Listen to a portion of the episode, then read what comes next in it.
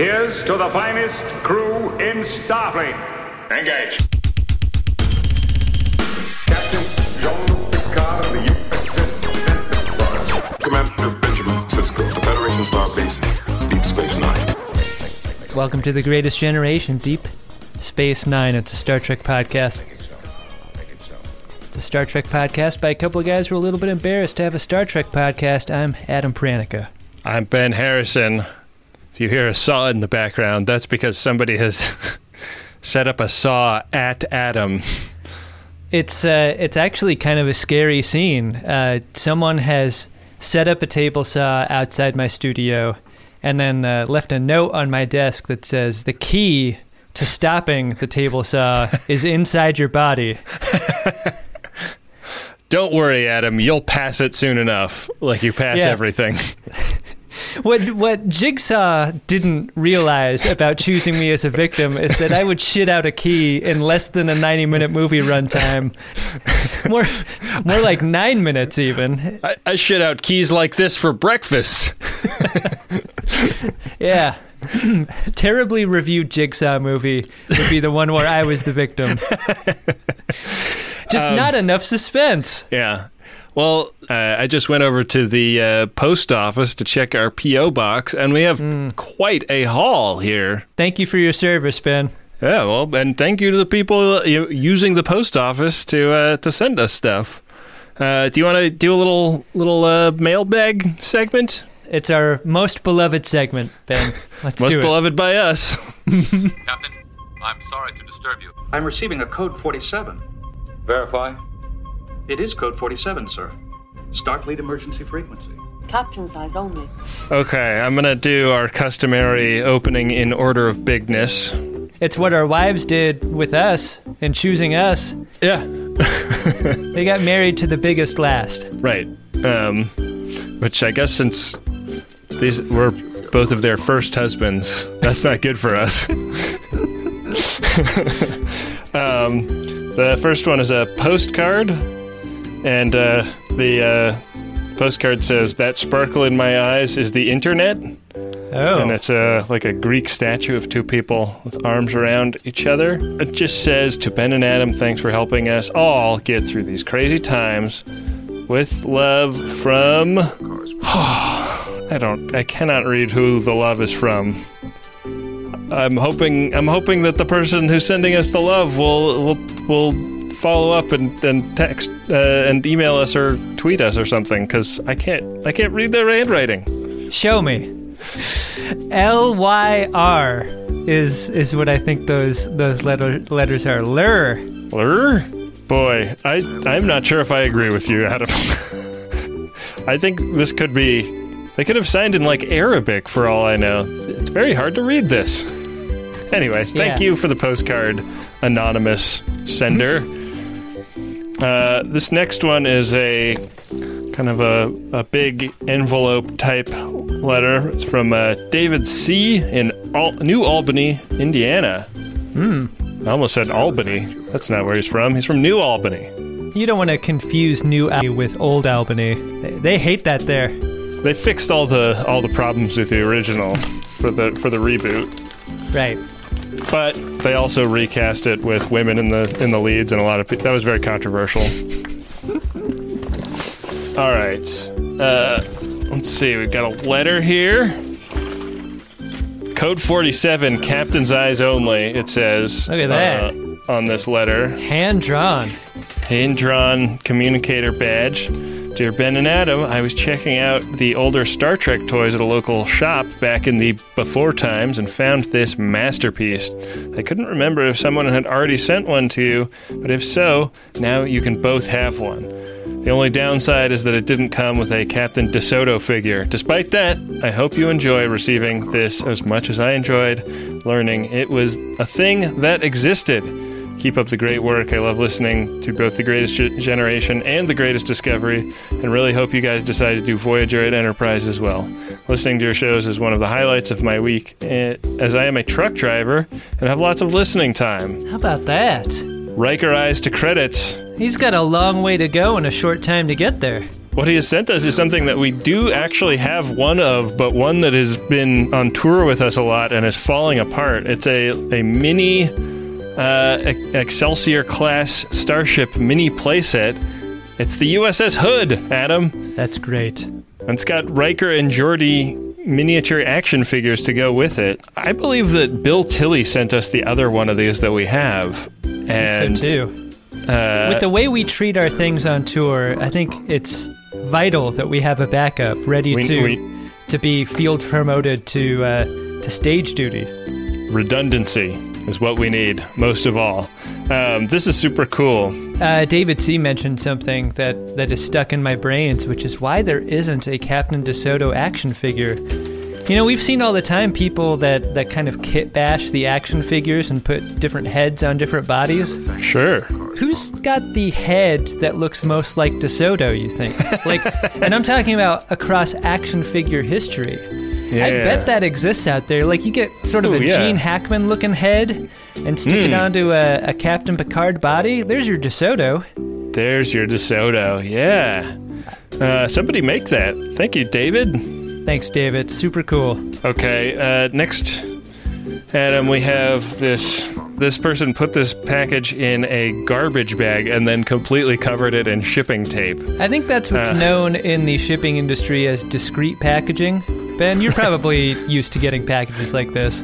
It does have. It does say "not penis cream" on, on the outside. Um, uh, this is from Pedro A. in Port Washington, New York. It also has like the address that it's from is from like a pretty major internet company. That's I don't know what to make of that. All right, what we have here is a box for a Vernon 101 Dual 8 movie editor. What? I wonder if, I wonder if this is in fact an 8 millimeter editing device. Holy shit, it totally is. Wow. This is like Look at that. The, the cutting rig Yeah. that lets you edit your 8 millimeter home movies. It's got some uh, some daylight spools, some oh, it's got the little uh, razor platform where with the with the bumps in it, so that you can you can that. register register Yeah. your your film on the right spots and then cut it. Yeah. Wow, looks like original instruction manual is here. Oh, here's a here's a here's some college ruled paper. I bet this is a note to us. Dear Ben and Adam, and more recently John, uh, I've been a viewer for a while, been to all of the live shows, but never had cause to write in. Then my wife decided to clean out her family's garage. When I saw this old film thingy, I immediately thought of you guys. I have no idea if this is cool or a total piece of shit, but I figured you guys would know what to do with it. Thanks for your work on Friendly Fire and all things Trek. It has expanded my way of watching movies, taught me a ton of stuff about writing film, and surprisingly, raps. Uh, also, thank you for making me that guy who laughs out loud on the subway. Signed, Pedro. Uh, thank you, Pedro. This is, in fact, cool. I don't think it's trash at all. I think You it's think- treasure. Oh, I thought I thought you were talking about raps. I was really worried that you were gonna you were gonna pick an unwinnable fight with me. I would I would never argue about that with you, Ben. Who cares? Uh, that is super cool. Thank you for sending it in, Pedro. All right, last biggest package here is from Curtis G in Santa Cruz, California. Go Slugs. We've got a little little note. It says to Adam and Ben, and then on the back it says, or is it Ben and Adam? I was wondering that myself. I, I don't know if we've ever decided on that. But, uh, dear Adam and Ben, I know you'd probably rather get a box full of money, but here's hoping these items will help alleviate any past t shirt or other related trauma. The cocktails from our local distillery, hope you enjoy them. Enclosed also find a book of Hawaiian and Pacific food recipes to help indulge your tiki enthusiasm. My wife is from Hawaii and gets mad at me whenever I try to do anything related to Hawaiian culture, so it is far safer in your hands. Also, please enjoy these Star Trek themed cord wraps and luggage tags, lovingly handcrafted by my amazing aunt who who lives in Orlando. No. Is that Orlando? Oh no no. I don't know what that says. Oh nano? Ordano? It's not Oahu, is it? Yeah, it's not definitely not Oahu. Does she call her aunt Ohana? Nope. Huh. Uh, I'll just say Ankylosaur. lovingly handcrafted by my amazing aunt. Someday we can all travel again. You guys are the best. Wow. Thanks, Curtis. Let's see what we got here. Oh boy, we have some canned beverages from Venus Spirits. We've got gin gimlets. Hey, that's another podcast empire. Uh, vodka mules. Two, two of each of those. Are those standard size cans? It's hard for me to tell the scale. Yeah, these are these are uh, like the size of a like a beer can or a Cool. soda can. cool. Um, and then we've got a book called Hawaiian and Pacific Foods. It's kind of old timey seeming recipe book because it's got definitely has like a 70s kind of vibe to to the layout and stuff. You know what? That'll Yeah. go great on your shelf of cocktail books, Ben. That's great. Yeah. I love the way Curtis described his uh, his attempts to enjoy Hawaiian culture in spite of his wife's reluctance to do that. It made me wonder uh, how your interest in in Jewish culture goes over with your wife. My wife tends to be pretty encouraging of my uh, of my you know making a latke or something. um, She is, she tends to be encouraging of your many complaints. This is great. Uh, baked banana recipe in here. Fried bananas. Now you're talking my language. All right. Oh Sounds boy. like a lot of fun. Creamed taro. Taro puffs. Here's the recipe for poi, Adam. We finally have it. Ha ha! Thank God. Give me that poi.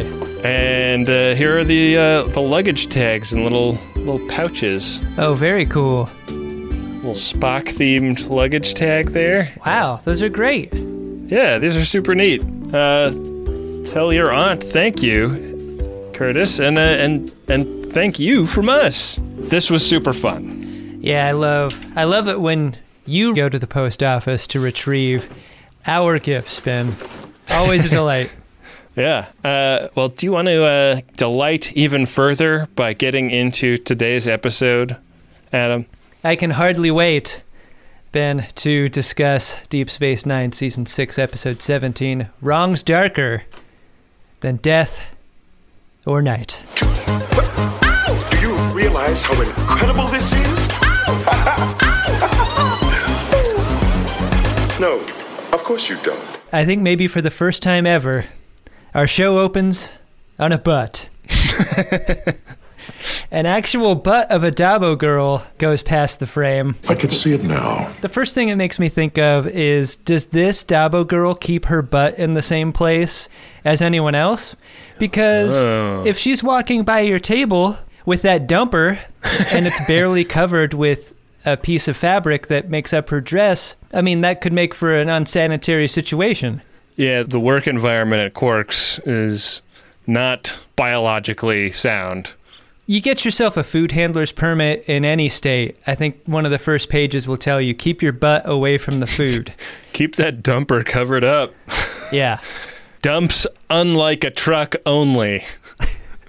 Yeah, real really sets the tone here. There is a lot of like male gaze stuff in this episode, and that does set the tone. Yeah, it kind of does. That's the only butt we see, I think, right? It's a it's the it, it's the camera tracking a butt until it lands on Dax and Worf, who are hanging out in Quarks, having a little convo. What do we know about Worf, Adam? Worf, is this your idea of sex? He is not a party dude. Uh, which would make him not the Michelangelo No, of the Teenage Mutant Ninja Turtles. I think he's cool but rude. Right. The Saratoga has pulled into port, Ben, and you know anytime the Saratoga comes to town, uh, it is time for a Saratoga party. Whoa! This is something that Dax wants to put together. This is something that Worf is not interested in. I think he'd look great in a toga. I think I don't know what he's concerned about. Yeah, he's already got a lot of sash game, so like it. Toga and sash are very closely related garments. He's got to tie two sashes around his waist. That's what I think. You would think being in an interspecies relationship and knowing what she does about Klingons, based on 300 years of experience, Dax would know better than to suggest a party where everyone comes in Klingon face. Problematic. Very problematic. I think this should be a bigger fight, to be honest. the whole episode should have been about this. Get woke, Dax. What the fuck? Guess who's very unpopular in the Klingon Empire, Dax? Tikal to Jolson. He is without honor. cut, cut to Kern in his in his apartment watching uh, old timey television.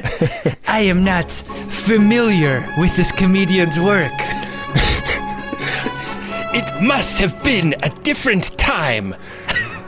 This has the tone of jokes, but no punchlines I can detect. It's a good thing that the studio audience is so full of laughter. I think they're carrying him rather than the other way around. Dax kind of uh, gives up the plan for a party easily, which leads me to believe that she never really wanted to have a party to begin with. She was just giving Worf the old goose. Yeah, she winds up uh, catching up with Kira, who has just taken delivery of some flowers from Quark. Flowers by the keg is what it looks like. Yeah. The prop uh, that the flowers come in is definitely that like hologrammy paper stuff that your teacher would make a uh, a display out of in your elementary school classroom. It's what you'd paper the outside of a of a shoebox with if you were going to make a diorama. Yeah, or or like the donation box at a you know, if we're, if we're going to save the rec center with a dance off or something like that. Donate your cans for the food drive. This one lady can't donate her cans because she only has the two and she needs them for Dabo. Uh, yeah, uh, Quark is the giver of these flowers to Kira, and this little detail catches Dax's eye. She's like, What's going on between you and Quark? Now, don't be disgusting. I ordered them for myself. You can't even see his brain, Dax. Why would I date him? Yeah, uh, it turns out it's something that she does for herself every year on the occasion of her mother's birthday. She uh, did not know her mother terribly well. Her mother died when she was three years old, but she has fond remembrances based on what her father told her about her mother. Bravest woman he ever met, and uh, and so Kira tries to kind of keep a keep a flame lit for her mother by by you know observing this birthday every year. Kind of classless that Quark asks for money for the flower arrangement in this moment. That'll be 30 strips of platinum, Kira. Yeah, I don't it- care what these flowers are for. he he is a uh, a profiteer in the deceased parent industrial complex. The same way, Yeah. you know, your arrangements for your wedding are going to be more expensive than they would be if you ordered them for another purpose. I mean, Dead Parents Club is definitely a type of person he wants to cultivate into this business opportunity. Yeah, he he wants to develop as many leads in that in that demographic as possible. So, with Kira having beat back the accusation of a love affair with Quark, uh, she goes back to her quarters and is woken up after falling asleep from a video call. It's a FaceTime from Dukat. Yeah. That's not who you want to wake you up in the middle of the night, right? Yeah, and it's a it's kind of anonymized. She asked the computer who the call is is from, and uh, there's no caller ID. The screen says possibly spam. Yeah. And uh, he says, like, don't even bother trying to trace this. I'm I'm elite hacksaw. I just wanted to talk to you about your mother. She was a striking woman, your mother. Kind of trying to pay pay it forward because uh, you know the scales have recently fallen from my eyes. W slash R slash T. My relationship with the occupation, uh, and uh, and I want I want to give the same the same gift to you. Do you think this scene suggests anything about Dukat's mental uh, abilities at this point? Because he seems pretty put together. He does not seem to be the screaming, punching, loss of mental faculties Dukat that we got in the caves with Sisko. I kind of think that it's kind of the difference between Randy Quaid calling a pizza parlor and placing a dinner order versus Randy Quaid making a YouTube video. Like, I'm sure he can do A, but when he does B, he just seems so unhinged that it's hard to imagine. So you're you what you're saying is that uh, Dukat is being the Cardassian that he wants Kira to see in the world. Right. Yeah. Yeah. He's tailored his messaging to the audience. Right. And uh, it was on my mind because I was just like listening to a podcast uh, based in Vancouver, and they realized that like a house that a couple of the co-hosts walk by frequently that has a uh, a Trump sign in the window is Randy Quaid's house. And they're like, you know, just confused about the fact that he ha- that there's a house in Vancouver with such a sign, but also like, what the fuck? Wow. That's who lives there. I wonder how full his shitter is. you can tell in the scene how serious Dukat is because you hear the single pan flute of Bajoran storytelling. Mm. I immediately believed his sincerity as soon as I heard this little number in the score. Yeah, he's he's he's telling her about her mother. What a what a good looking lady she was. Real sturdy woman, Yeah, real handsome lady. Nice try, Dukat. But you never knew my mother. she made me wonder how old Dukat is supposed to be because he's talking about having had a relationship with Kira's mother when Kira was, er, you know, younger than the age of three. Your mother and I were lovers, almost from the moment we met. And we remained lovers until the day she died. But he, eh, I don't know. I would have guessed he was like forty-five before. I mean, if you do the math on what Dukat's saying, I think he's suggesting that he and Kira's mother may have had a May and then May of next year relationship. Yeah, no kidding. this is so ridiculous that Kira can't even like get angry. She's like, "Whatever, Dukat. Thanks." Yeah. But then, uh, you know, next morning at work, she's she's just having none of it. No fucking around is being tolerated by Kira. People are like dropping their iPads and and staring at her with their jaws dropped when she chews out the chief and the doctor for having a non-work based conversation in ops. I can't imagine that this is that shocking that Kira's not to be trifled with when she's at work. Well, all right, everyone. We're not at the Replimat. We're not here to drink Raktajinos and catch up on the latest gossip. Let's get to work. I thought I knew all of the phases of Kira up until now. Got to tell you, Ben, the uh, the angry, strict, taciturn Kira is a type of Kira I really like. Yeah, I, mean I mean, I, I felt like I had done the math, and I, I I could tell that that Kira was there, that we just hadn't seen it depicted. I wore out the Netflix for this part of the episode. Yeah, Tell me to shut up again, Nerys. I've been bad. not the only thing you wore out. A lot of gym socks died that day, Gul Dukat. Dukat. Gul Dukat. So, and so she goes into ha- having chewed chewed them out, and then I think chewed Odo out for like allowing a two percent uptick in petty crime on the promenade. Odo's like, I have the statistics. 2% is one eighth of a crime? How am I supposed to investigate that? Is that even possible technically for a crime to have been committed? It's not as bad as it sounds, Major. I think it's clear from this scene that Bashir broke some sort of HIPAA rules, right? Like, he told Odo that Kira was in a bad mood. is that a medical diagnosis or is that just a social diagnosis? That would that would be a fun scene. There is a lot of like like it's a sequence, right? Kira's going around the station and everyone's noticing this thing about her and then Kira finally goes to Sisko with with what actually happened, the reason for her irritability. Mm-hmm. And Sisko is at first a little disappointed that he didn't know that there was a message that blew in from Gul Dukat. Right. Seems like something that should have probably been flagged for his attention. Kira was not obligated to tell him what it was about, but I think that's that rises to the level of something you bring up at a McLaughlin group. Yeah, it's an issue. It's an issue. We It don't know like- if it's it- issue 1 or issue 10, but it's an issue. Pat Buchanan does not bring up the issue of impeachment. it's kind of all we can think about, Pat. Yeah. So what she requests is special leave to go consult the orb of time traveling. Are you telling me that you built a time machine? The orb of time traveling, The way I see it, if you're gonna build a time machine, why not do it with some style?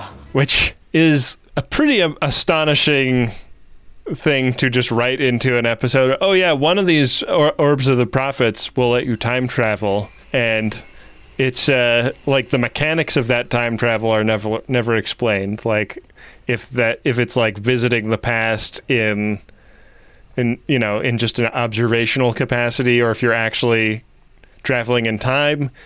He did, he is worried about fucking up the timeline, and she's like, "Oh, don't worry, the I, the prophets will guide me." And that's not a reassurance. Like the prophets don't know about linear time; they can't wrap their crazy heads around it. It, I think it's pretty clear that they not only don't know about it, if they do, they don't care. Right. And I think the one thing that you need to know about any television episode or movie that has to do with time travel are all the rules. Like that's that's like the main thing about time travel movies, right? Right. Like if she goes back to the past and kills Gul Dukat, does it change the the present? Not only that, like God, they really breeze past this conversation fast. Before we know it, we're on Bajor. Yeah. Like, uh, and when when we're with Kira as she approaches the thing, this thing has got to be under constant guard. Yeah. Can you imagine the millions of people trying to throw themselves at the orb of time travel in order to change their past? I mean, this is literally like it's like an episode that is about like if you could go into the past and kill Cardassian Hitler, would you? And it's also like totally uninterested in the mechanics of that question. Imagine right now there is an object that allows time travel somewhere on our planet, and everyone knows about it. Yeah. It's just a religious thing. That's all it is. Imagine that object existed, and then, like, last night, right before you went to bed, you got a call from Hitler and said he jammed your mom. Like, would you be mad enough to go use it to kill him? Your mother's dumper is very attractive. She was my comfort woman, anyways, toodaloo. I don't know how you get past this. This moment in the episode, and yet I think the episode is counting on the briskness with which it goes by. Like you're immediately back in time with Kira so fast, in the in the span of half a scene, basically. Yeah. That it's counting on you, uh, looking at the jingling keys over here. Yeah, like we're in the Star Trek caves looking at impoverished Bajorans now. Stop thinking about Cardassian Hitler fucking your mom. Right. I don't. I. I mean, not to skip to the end. I couldn't stop thinking about it.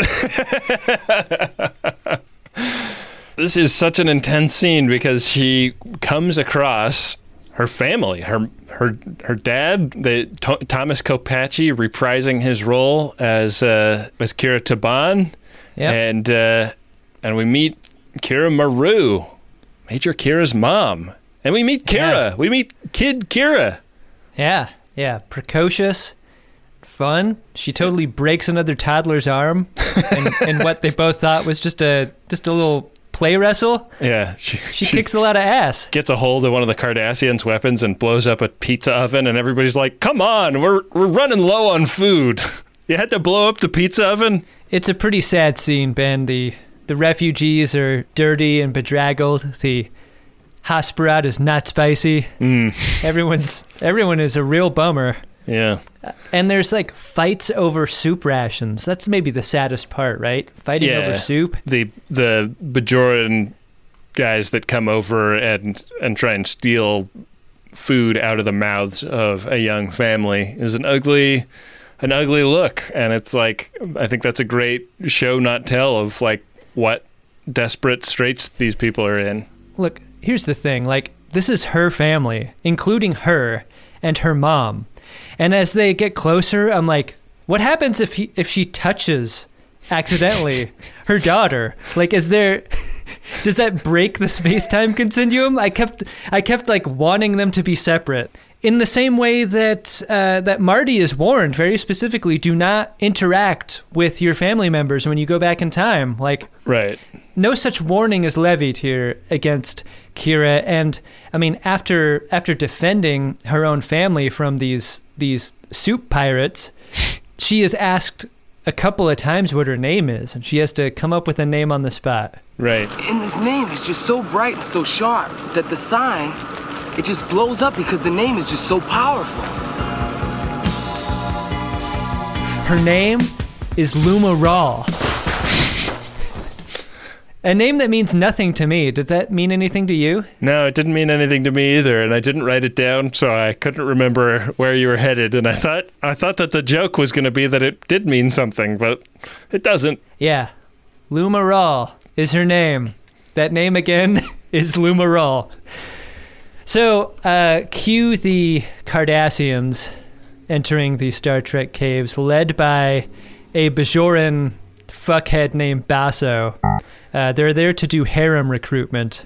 Right. And uh, Basso's a guy that you just want to see explode at some point in the episode in a horrifying graphic way. Yeah, you like if if we could do a mirror universe Odo type explosion for this guy, that would be great. I can't remember a person I've hated so immediately on an episode before. Like Basso is played by an actor named David his name is David Bowie. That's how I'm going to pronounce his name. B O W E is his last name. Uh, David Bowie really, really playing the part here uh, of the hateable man. Yeah. I mean, because it's one thing to collaborate, but it's another thing to collaborate with the amount of zeal that this guy brings. I mean, he's great at the collaborate part, but he does not listen. Right. And uh, and that's really that's really infuriating. This is known as something at like uh, like internment camps, right? This has got a name for this type of person, right? What am I thinking? Oh. Of? Yeah, Basso the Capo Jesus Christ. is what he is, and uh, I don't necessarily think that's a wrong uh, label to give him. Yeah. But my children! Your children will eat better than they have any right to. But he is a a species traitor and uh, Mhm. seems seems to really enjoy that role and the power that it, it brings him. It's interesting that his uniform is kind of a Cardassian fabric but a Bajoran military look. It's got those like Mhm. shoulder patches that season one Kira and all season all other Bajoran uniforms have. Yeah. Yeah. So uh, so among the ladies that are grabbed here are Nerys and Meru, and uh, they are taken promptly up to Terak Nor in orbit of Bajor. And uh, and this is like a really tearful scene because they're you know saying like don't forget about me to you know, Kira Meru is saying don't forget about me to her husband who is there with their crying children, uh, thinking quite reasonably that this is probably the last time he'll ever see his wife. I thought this is a really well done scene. Yeah. Super affecting. And it goes by like that. I think the pace of this episode is fairly consistent. It really chugs forward fast. It really does. They get their their brief tour of Deep Space Nine, and then they're gussied up into fancier dresses. Like the Kira women are uh, are stationed in quarters together, and uh, and the Kira Meru is like totally shocked at the spread of food that's available to them. And uh, I mean, it's like it's everything. It's it's gumbumbum beans and lamech fruit and uh, and hasperat piled high with all the fixins. Speaking of wraps, Adam, the hasperat I feel like is typically depicted as a wrap, and in this it looked more like a tahini sauce or something. It looked like a, a Sure did. dip. Yeah. Yeah. It looked like too much dip, TBH. Yeah, like a disgusting amount of dip. Like if you were to take a chip and dip and fill up the chip part with dip, Right. that's how much dip That's this how is. much dip it is. They're really going to town. Kira is like cautioning her mom.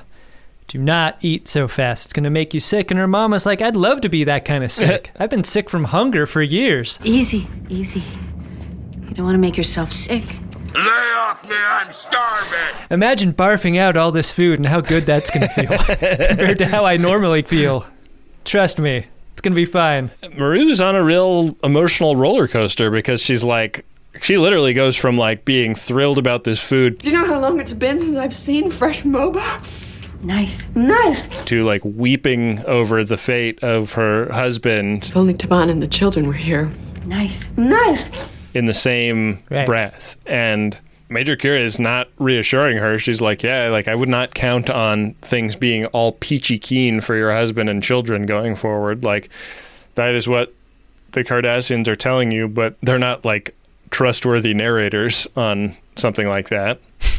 Right, and there's there's a physicality happening between the two characters that is very maternal in a way that goes unspoken, right? Yeah. Like the way Kira cares for her mom physically, like touching of the face all the time. They get to intimate The, uh, an intimate level of interaction in a really fast time that is you're right. It's like I think it's really interesting that it's uncommented on, but it also feels really real. Yeah, that's kind of magical if you ask me about this scene. Because because Kira Meru is not a character that gets a ton to do, but the chemistry really has to be there between her and Nana Visitor for this to work, Right. you know.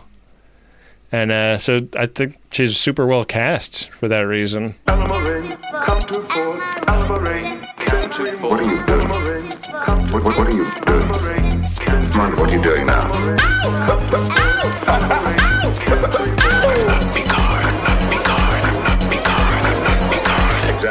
These two join the harem of other Bajoran women the next day. Uh, they're set up in, in sort of a presentation line Yeah. uh, by by Shitheel Basso. It's like And Dukat's going to come in and inspect the troops, and by troops, I mean women that are going to be distributed for unspeakable things to Cardassian officers. Right. Basso's got the attitude of the shitheel department manager of a retail store who's like just power mad Right. and condescending. He's concentrated shit id. He's Right. he's just the fucking worst. He's he's uh he's got a he's in a dead end career, but he has just a little sliver of authority, and that's all he Right. needs. He does not have authority over Gul Dukat, who comes in to inspect the goods.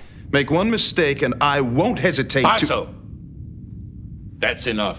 Nice. Nice. It's clear that Meru and to a certain extent Kira are not going to like there's a way to be when you're being inspected by Gul Dukat and they're not really obeying the rules. They're talking, they're talking back. Yeah, Kira's feisty, you know, and and she comes Yeah. from a feisty family. Um, I liked that. Uh, I liked this scene with the dermal regenerator because Dukat catches that Mm-hmm.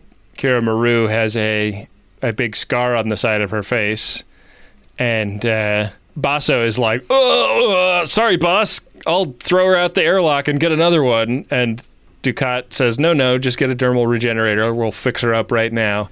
That's such a great show not tell about the cruelty of the occupation. Like if this technology exists where for free and flawlessly we can repair an injury like this, but it's not distributed evenly, like it really makes you think about, you know, Dukat has has been obsessed with the idea of rehabilitating his image since he was prefect and that that storyline is uh, is dealt with a bit in this episode that Dukat doesn't want to be seen as the cruel, evil, evil ruler. But if if something like this is allowed to exist, then he for sure is. This scene is full of irony for me because this is past Dukat. This is before he had a dermal regenerator close up his butthole, remember? Right. Yeah. Wow. This is also a scene that made me again think about what the rules are for time travel because they're so close to danger here, right? Kira and her mom, like face to face with Dukat. What happens if there's danger? Like the Wizard of Oz analogy is like can can she click her heels together and go back to Bajor Right. in her own time? What would happen if her life was threatened in the past like this? We were never given any indication of, of what that would be. We don't know what began the time travel, how how the timing of where she went back to was picked, or what will end it. As soon as her mom's image is changed with the dermal regenerator, I'm like, well, that, did that really happen, or is that a thing that Kira made happen by virtue of her presence? Back to the Future's so good at, at things like this because you get that Polaroid picture. Right. And you get to like visually comp what you're doing to pollute the timeline with its consequence in the future. And there's just for a episode that is about time travel. Yeah. It ignores everything interesting about time travel and instead is just about experiencing a story as if it wasn't time travel at all. And we've had time travel episodes on this show that were much more worried about what will happen in the future Right. if Sisko leads a uprising of poor people in San Francisco or whatever. It makes me wish that with just a stitch of dialogue, the time travel orb could just be it's like a television and not an experience you can change. Like you can interact with these people, but this is this is like Right. uh, Just replace- it's a small world ride. Like like like these people are going to do what they're going to do. Just replace Sisko's dialogue about the Federation prohibiting messing with the timeline with, you know, what do you think it's going to get you? Like, you won't be able to change anything because Yeah. you can just only observe with the orb of time travel, something like that. yeah. It's an interesting choice. But I think the like hand waving past it does enable them to make us feel like there are stakes here where they might not if we felt like it was just a television. this feels very much like an element to the story like we we decide the stakes of this after the story has already been written and to an extent broken right because like if we're writing this in a linear way you and I are going to add conflict and add danger Right. As we go and make the stakes higher but if you've already built the story then you know not to add those things Sure. Yeah. Well, they uh, they the the first uh, duty they have as comfort women is to be present at a party for some Cardassian officers. Uh, Kira Meru gets grabbed by a young officer who puts the moves on her pretty aggressively, and Kira Nerys uh, is uh, made to sit on the knee of a legate who is trying to be sort of the avuncular legate figure. He's he's definitely got legate bod. That's because you Cardassians eat all our food. And what they do is watch as uh, as Gul Dukat comes in and scares off this younger officer, and uh, and and sort of like puts his the game into into effect. And this legate really has Dukat's number. He knows exactly how Dukat Dukat bags chicks. I only hope you won't condemn us all for the boorish behavior of one man. I only hope you won't condemn us all for the boorish behavior of one man. Dukat's about to find out whether Kira Meru is a no-win scenario, much like the Kobayashi Maru. It's interesting how like like what a monkey paw situation this entire situation has become, right? Like these women have comfort and food and dresses and stuff, but the cost is hand jobs. So many hand jobs. Yeah, an OSHA unapproved number of hand jobs, and right. And I mean, I th- that's another thing about this is like the like the cruelty and gruesomeness of the of the idea of comfort women is mm-hmm. Not something the episode is that preoccupied with. It's just like, well, Kira's put on a dress and is getting tapped, you know, slapped on the butt by a, a legate. That's a great point, Ben. Like these women are for fucking Yeah. specifically and it's very chaste the way that the episode presents this idea. Yeah, it treats it like it is fantasy, like she's watching a TV episode and not like she's actually at risk of being raped. And I think that that is a pretty strange choice. Kira ends up walking home with this guy, and uh, he gives her the pretty hard sell about going in with her. The legate's like, now, I know I'm in your past, Kira, so I have no idea what I'm really talking about when I refer to this, but uh, I believe it is time to produce the white. but this is another magic trick of this episode, Ben. Somehow she talks him out of going into her quarters with her. You go sleep in your quarters. I'll sleep in mine. And tomorrow. Tomorrow, you'll be all mine. and he fucking teeters home. Yeah. Like like a drunkard. Kira is very persuasive in that way. She what she finds in her quarters is not Meru, but Basso and a couple of Cardassian guards. They are uh, they are gra- grabbing Meru's stuff so that they can take it up to Gul Dukat's quarters where she is going to be living going forward. Looks like you're going to have these quarters all to yourself, at least for a little while. And so she uh, she gets in a great big Star Trek fight with the Cardassian guards, but she loses and is uh, thrown very unceremoniously into the ghetto side of the space station, behind the gates. She's not going to fit in very well in the soup line wearing that dress. Ben, She sure isn't. going to stick out like a sore thumb. Yeah. Really question the wisdom of, uh, of of building a space station for forced labor uh, with a with a carpeted floor. You know. Yeah, you know that that floor is going to stink. That does not look like in, indoor outdoor carpeting No. either. No, looks bad. Morn, morn, Morn. Dude, sweet. Morn. Morn. morn. You here, buddy? Morn. Stop. Hammer time. The soup line server is an informant for Kira, it turns out. And uh, we we understand that there's been a jump in time here because he soon tells her that Meru has been off station for a while. Yep. Vacationing with Gul Dukat. And uh, as he does this, he's doing his best to recruit Kira into his own resistance cell. Yeah, I thought a lot about the implications of this because one of the things he asks her for is draw a map of the other side of the station that we can't go to. And Kira would probably be great at this, right? She's lived on this station Yeah. for a long time. She she Yeah, knows where everything is. I just got the sense that she did not respect his resistance game Yeah. at all. Yeah. That's the thing. Like, Soupline server thinks that the best way to utilize Kira is by getting her to draw pictures, but Kira knows that the best way that she can operate as an agent for her own interests is by using her relationship with Kira Meru. Like, she can operate inside and outside the gate basically anytime she wants, if only by saying that I would like to be friends with Kira Meru. Yeah, that's a that's a real superpower, and it is kind of right as this happens that Basso shows up and taps her on the shoulder and says, "You've been summoned by the by the boss man," and they go up to Gul Dukat's quarters. I really like the scanner in the hallway outside his quarters. I thought that that was a really really cool That thing neat. to to have there without commenting on so that later when she's got a bomb we're like oh shit there's that scanner Pretty weird though. Like Kira goes through the scanner, goes into the quarters, she finds Meru there, and Meru's like, "Yeah, so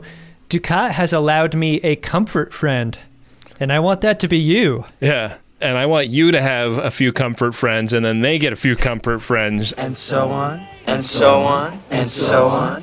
You know how these things go. We could all be making like really good money if you get in on this scheme with me. It's clear that Meru has changed her feelings for Dukat, but it's weird. Like the way that her brainwashedness presents itself still feels pretty broken. It's weird. Kira's horrified by what she's seeing out of her mother. Right.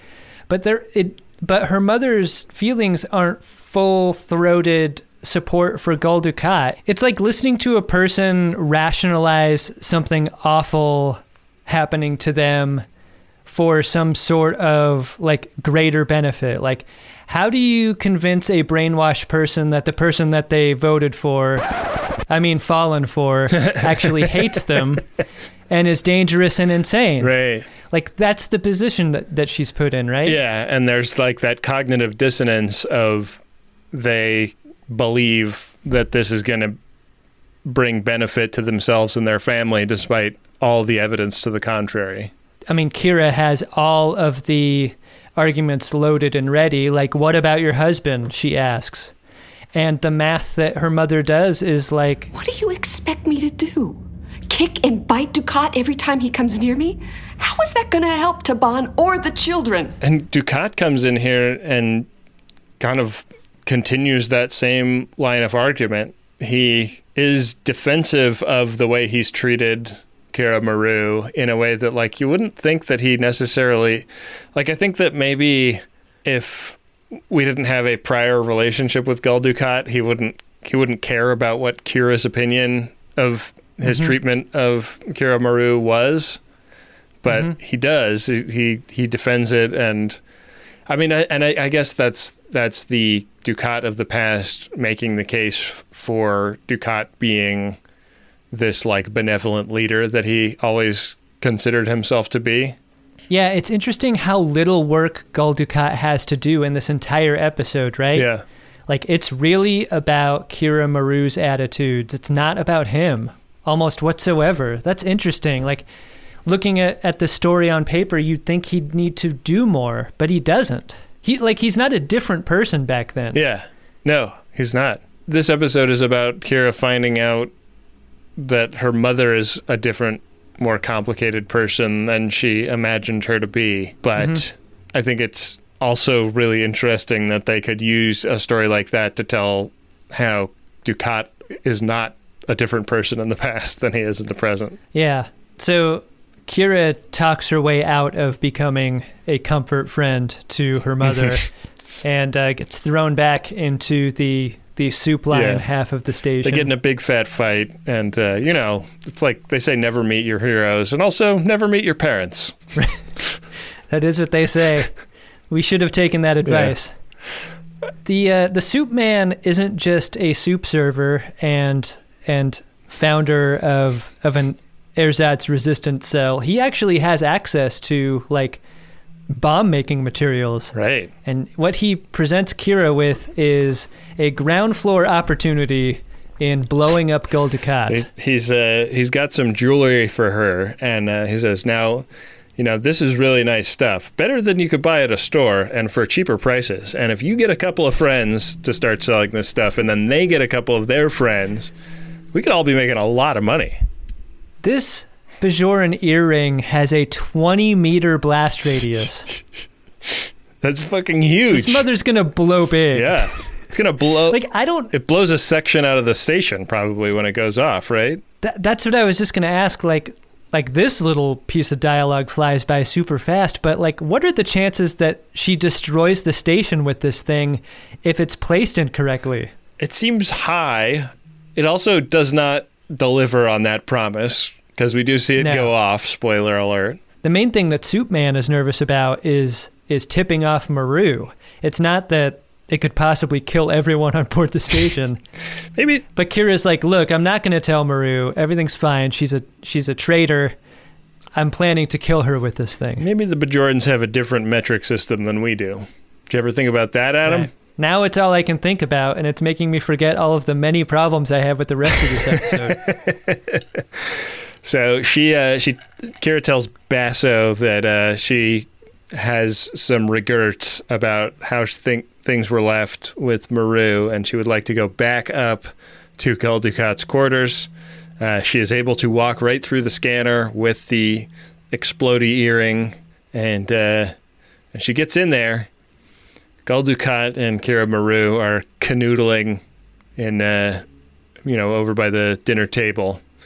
And um, Kira tells her, like, "Hey, I uh, I blew up last time we saw each other. It was not cool, and uh, and I'm wondering if you'll accept my apology." I'd like us to be friends again. There's like a moment, a pregnant pause, where you're like, "Is she?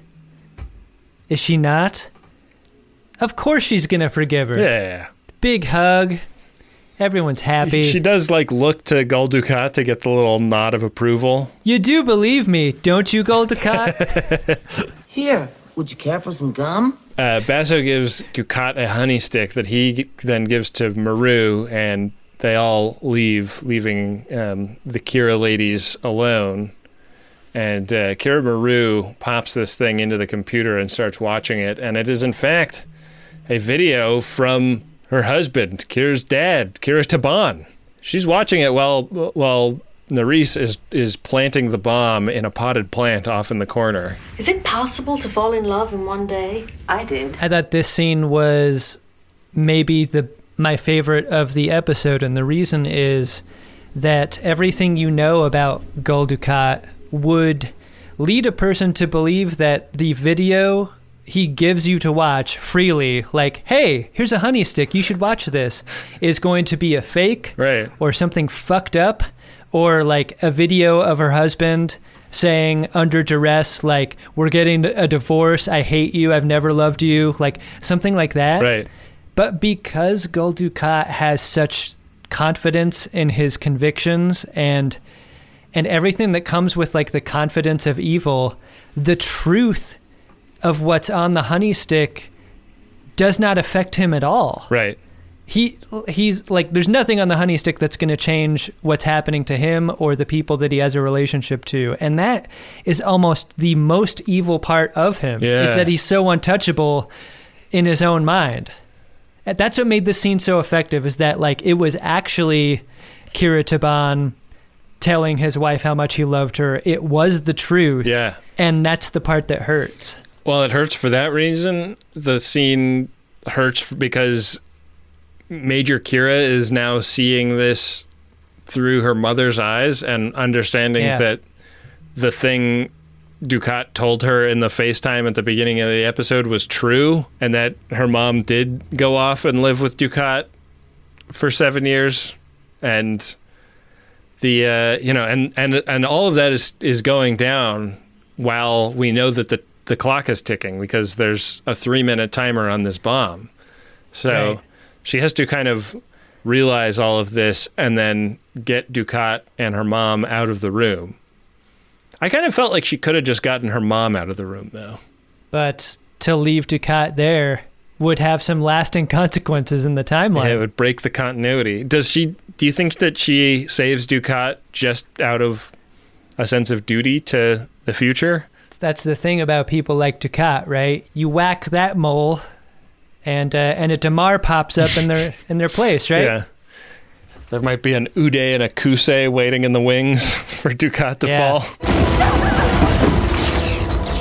It's in the aftermath of the explosion that Kira wakes back up in the temple. It's broken the spell. It's just a uh, okay. Well, adventure over. Closed doors. Go back home.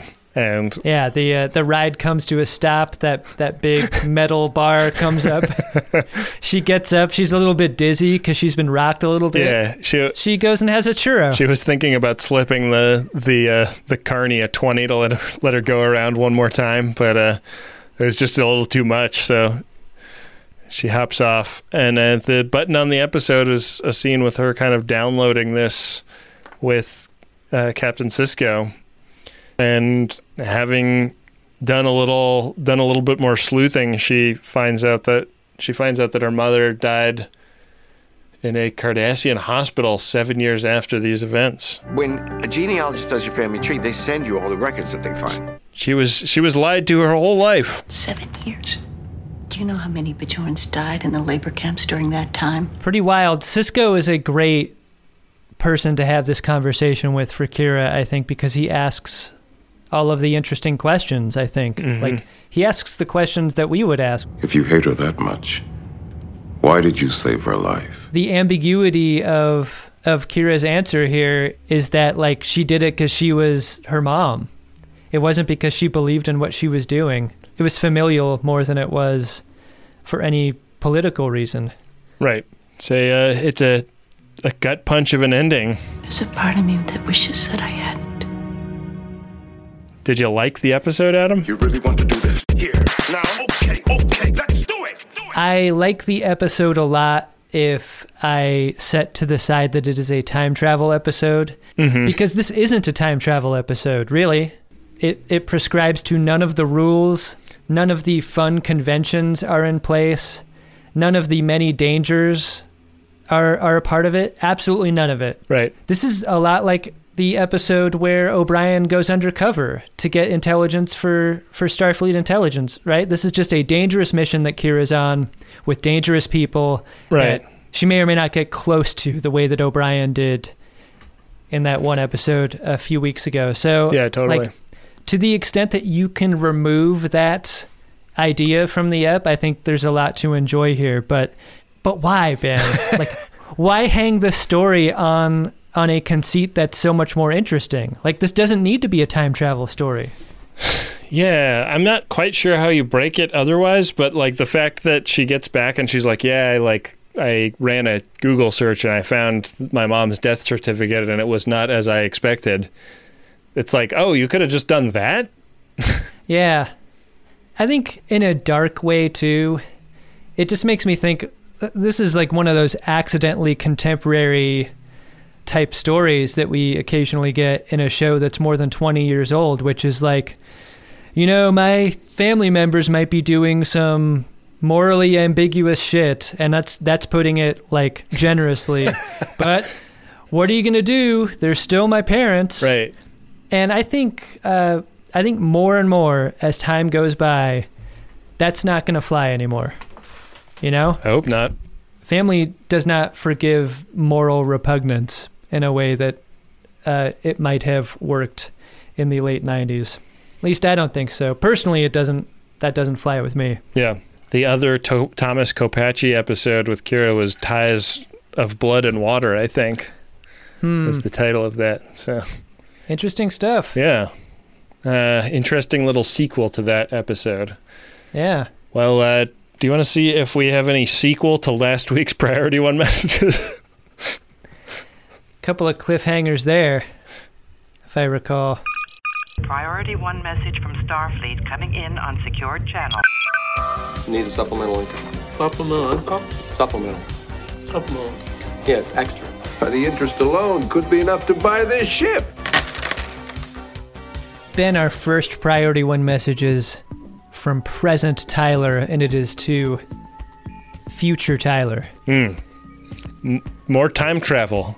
I did. I thought that this episode was done with the time travel, but we're just getting started. See, I read present Tyler before reading future Tyler, and I thought at first maybe present Tyler would be uh, in one of those big cakes that you pop out of. Not that kind of present. Message goes like this Greetings, Tyler. It's me. You. It's April 21st. You've just finished a rewatch of TNG and listened to some great pod along with each episode. Now, you're beginning a DS9 rewatch with a pod to go along with it. All right. What will things be like when you hear this P1? will Captain Potter come back? Please God, yes. Probably. Well, you'll find out one day. Until then. Wow, can you imagine being the Tyler of April 21st? Yeah. I mean, no, but but wow. So much. Uh, it was an innocent time back then. Yeah. Adam, we have another priority one message from Bridget, last name left in engineering, and it's for Ben, Adam, and the friends of DeSoto. Goes like this Today, when out of quote necessity, I had to be in the office, and just before going on lunch, my boss asked if I could fix her spreadsheet. It was an easy fix, but then I remembered Scotty's advice and told her that it would be very complex and take several hours. After a nice lunch, I fixed the spreadsheet much sooner than expected. Now I'm a miracle worker. All right. That's what you want to do. Bridget learned the lesson of uh, of under promise and over deliver from Star Trek. Good job by Bridget. Yeah. That's that's the I, I would argue the most important lesson that Star Trek can teach. That's one of the awesome things about having a technologically illiterate boss too, is you can really fucking string them along. Like, yeah, just I don't know if we're going to be able to print ever again cuz this is not a printer problem, it's like a network problem. Right. I love it. Uh, well, if you'd like to uh, help support the show by getting a priority one message, you can do it by heading to maximumfun.org slash jumbotron. Personal messages go for 100 bucks. Commercial messages go for 200 bucks, and we really appreciate it because it helps us keep the lights on around here. Hey, Adam. What's that, Ben? Did you find yourself a drunk Shimoda? Incredible. Drunk Shimoda! To me, it's obvious. It's it's Sisko. Sisko is the one that Kira asks permission to go and fuck around with time travel. Yeah. Sisko does that thing where he's like, uh, "Are you asking Sisko the captain or Sisko the emissary?" And Kira's like, "The emissary, I promise." Sisko the captain would never allow this to happen, and somehow Sisko Sisko hears this and is like, "You know, you're right. It's a good thing you're talking to Sisko the emissary because go for it." I don't know how Sisko can hold those two ideas in his head at the same time. I think the answer is the same, whether you're the emissary or the captain. How can you risk this? Yeah. It's insane to me. Uh, Sisko's my drunk Shimoda. What about you? Dax is my drunk Shimoda in this episode for her extremely insensitive proposition of a party to Worf. Uh, yeah. Get it together, Dax. You don't need to. Uh, you don't need to troll your husband like this. Yeah, not nice. Not cool. Not nice at all. Gotta get that Gold press latinum. Gold press latinum.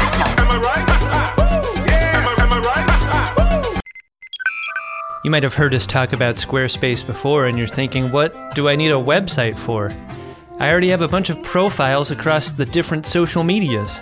But isn't it time you had a place online that wasn't owned by a social media company? How about you take control of your online identity with a website of your own? For that, there's Squarespace.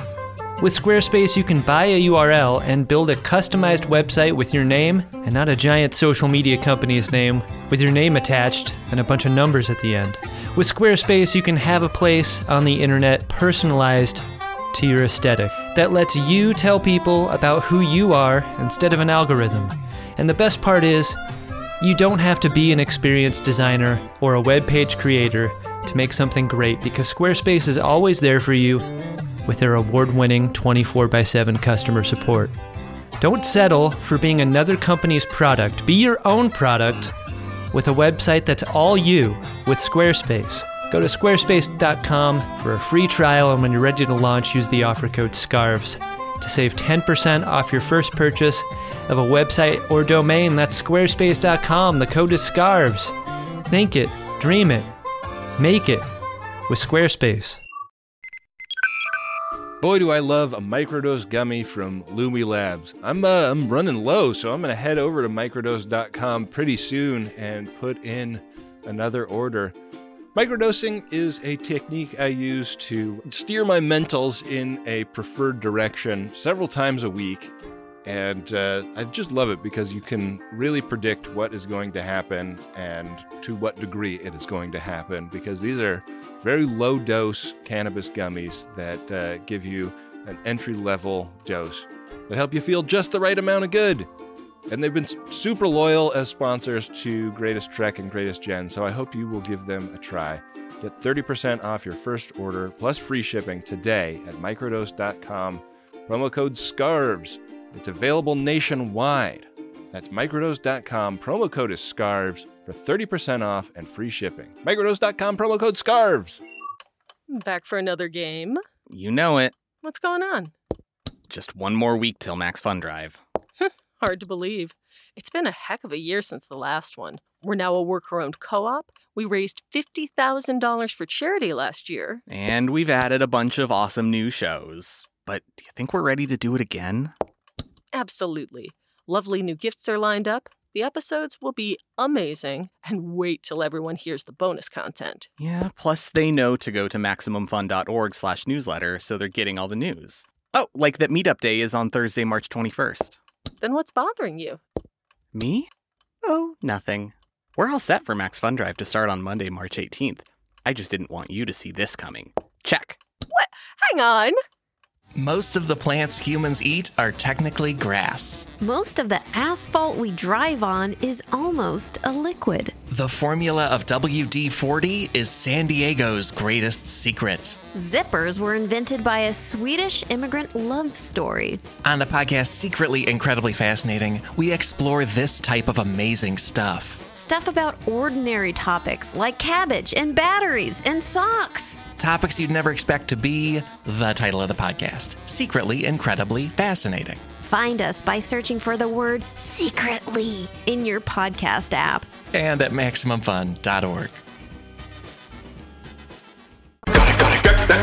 Gold press latinum.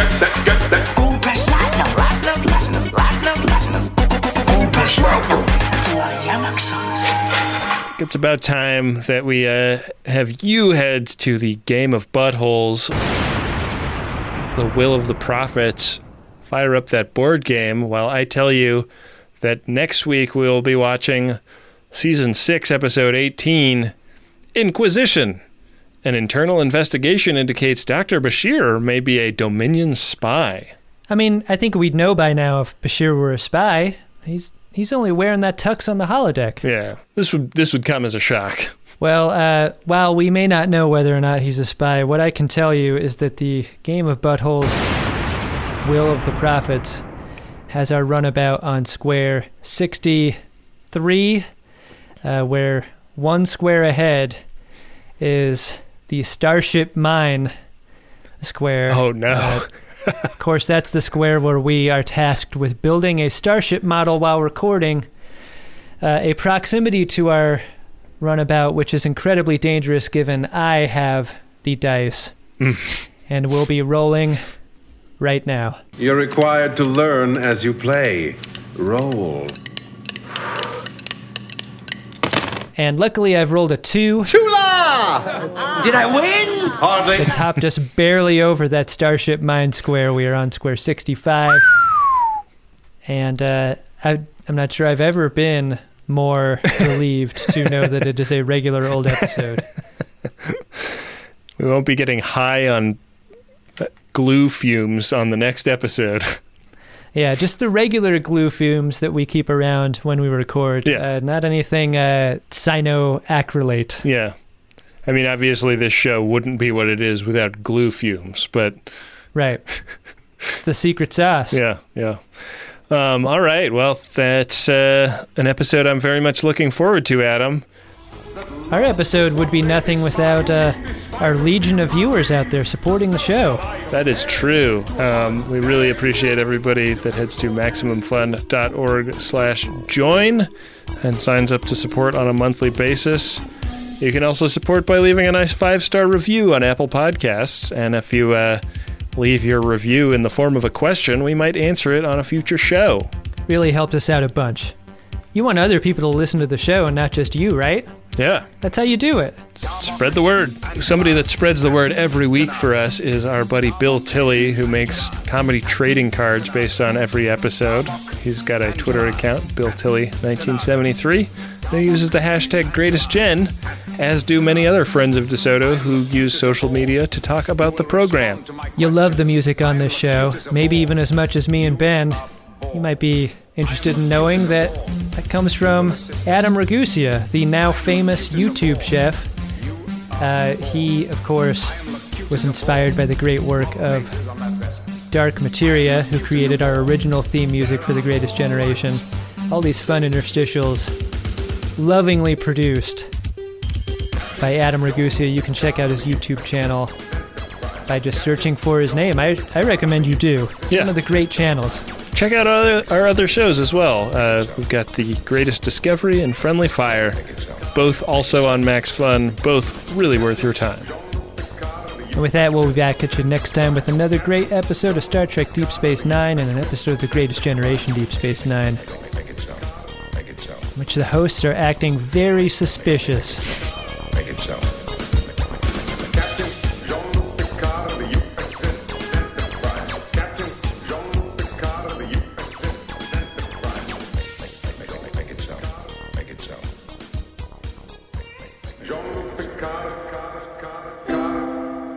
MaximumFun.org. Comedy and culture. Artist owned? Audience supported.